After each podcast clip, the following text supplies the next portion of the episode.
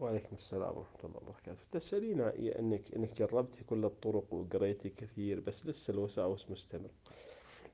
مهما عزمت إن إني إن إني تاني ما أكرر وأتجاهل مدة قصيرة وأرجع ثاني الوسوسة خمس سنوات وأنا أحاول أتخلص من الوسواس بس لسه مستمر معي، بدأ بي بإعادة الوضوء ثم الوسواس ريح خروج البول لحد اليوم. ما أقول إني أشك بخروج الريح والبول أو ماء من الدبر بل أنا متأكد أنهم خرجوا مش شك، وكل هذا بس وقت الوضوء. والله صرت لو وقفت الوضوء جسمي كله يرجف وأمكث في دورة المياه ما يقارب الساعة في في أحسن الأحوال نصف ساعة. والله تعبت ما أعرف كيف. يا أختي هذا هذا يعني هو الوسواس معك.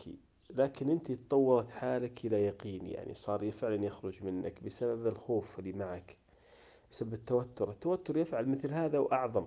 نبهت على هذا بالقناة. ذكرت أضرار التوتر كثيرة. بس أنا جمعتها جمعا بعض كلام الأطباء.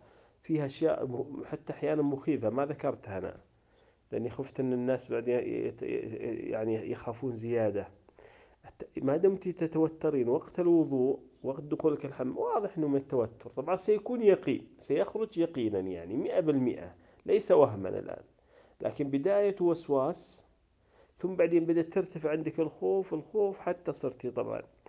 أنت تقولي إنك جربتي كل الطرق وقريتي كثير بس طبعا إحنا عندنا التطبيق أمرين.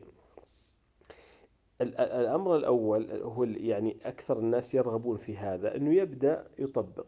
يعني تروحين الآن مثل بدون علاج. ولا مثل حالتك أنت قد تحتاجين يقول قد تحتاجين إلى علاج طبي لإزالة الخوف والتوتر اللي معك. تاخذين حبوب العلاج هذا تتعالجي لك ستة أشهر سنة حتى يزول الخوف اللي معك وتبدين تقدرين تتجاهلين عادي. أو أنك تبدأين الخطوة الثانية أنك تتجاهلين بدون علاج. فإذا تجاهلتي تصبري على الألم في ألم نفسي ستشعرين أنك أنك يخرج منك وأن هذا لكن لا تلتفتي له لا تلتفتي له.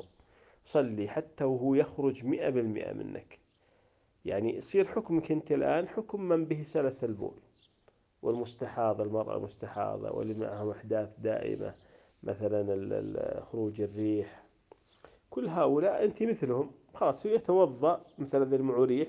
والريح تخرج منه واللي معه سلس بول يتوضأ والبول يتقاطر منه يصلي عادي. سيزول ما معك لأن اللي معك هذا واضح إنه مو مرض صح يعني يعني يعني يسمونه مرض عضوي. يعني عندك مثلا سلس أو زي كذا. لا إنما هو آثار الوهم اللي عندك. صار عندك هذا التوتر خلاص صرت يخرج منك يعني مرة.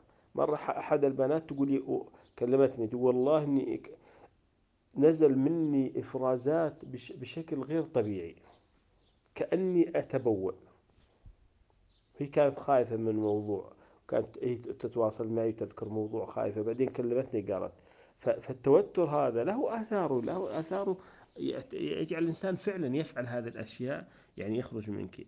وأنت نبهتي لقضية إنك تقولين وكل هذا بس وقت الوضوء. يعني لأنك أنت تتخوفي من الوضوء. يعني أنت الآن ممكن لو ندخلك عملية جراحية أهون عليك من نقول لك ادخلي توضئي. أو يقول لك مثلا ادخلي مثلا تعالي مثلا في موضوع صعب وكذا أهون عندك. يعني يمكن صار الوضوء الآن أصعب مشكلة تواجهك في حياتك. فإذا أكثر تتوترين منها فأنت إما أنك تتوضئي باختصار وتطلعي بسرعة مثل الناس. شوفي الناس كيف يفعلون. في في دقيقة ثلاث دقائق بالكثير هو طالع من الحمام شفتي؟